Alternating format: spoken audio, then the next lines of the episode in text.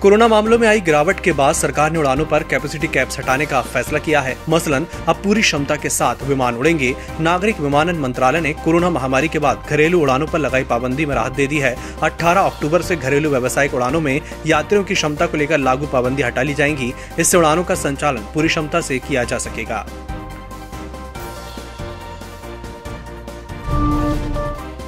देश में बच्चों की वैक्सीन को लेकर अभी और इंतज़ार करना पड़ सकता है। सुबह खबर आई कि केंद्र सरकार की agency drugs controller general of India ने 2 से 18 साल के बच्चों के वैक्सीनेशन के लिए स्वदेशी कोवैक्सीन को मंजूरी दे दी है।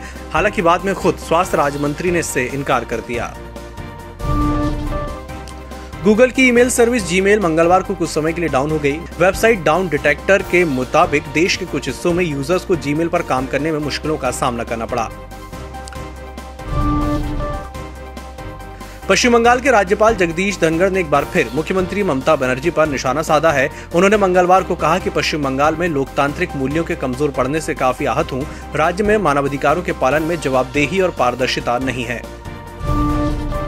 पीएम नरेंद्र मोदी ने मंगलवार को राष्ट्रीय मानवाधिकार आयोग के स्थापना दिवस के कार्यक्रम को संबोधित किया। इस दौरान उन्होंने विपक्ष पर तंज कसते हुए कहा कि एक ही प्रकार की किसी घटना में कुछ लोगों को मानवाधिकार का हनन दिखता है और वैसे ही किसी दूसरी घटना में उन्हीं लोगों को मानवाधिकार का हनन नहीं दिखता। फर्जी गन लाइसेंस केस में सीबीआई ने जम्मू कश्मीर, दिल्ली और मध्य प्रदेश के 14 ठिकानों पर मंगलवार को सर्च ऑपरेशन चलाया। इस दौरान पूर्व आईएएस अधिकारी और जम्मू कश्मीर के उपराज्यपाल के सलाहकार रहे। बशीर अहमद खान के घर की भी तलाशी ली गई।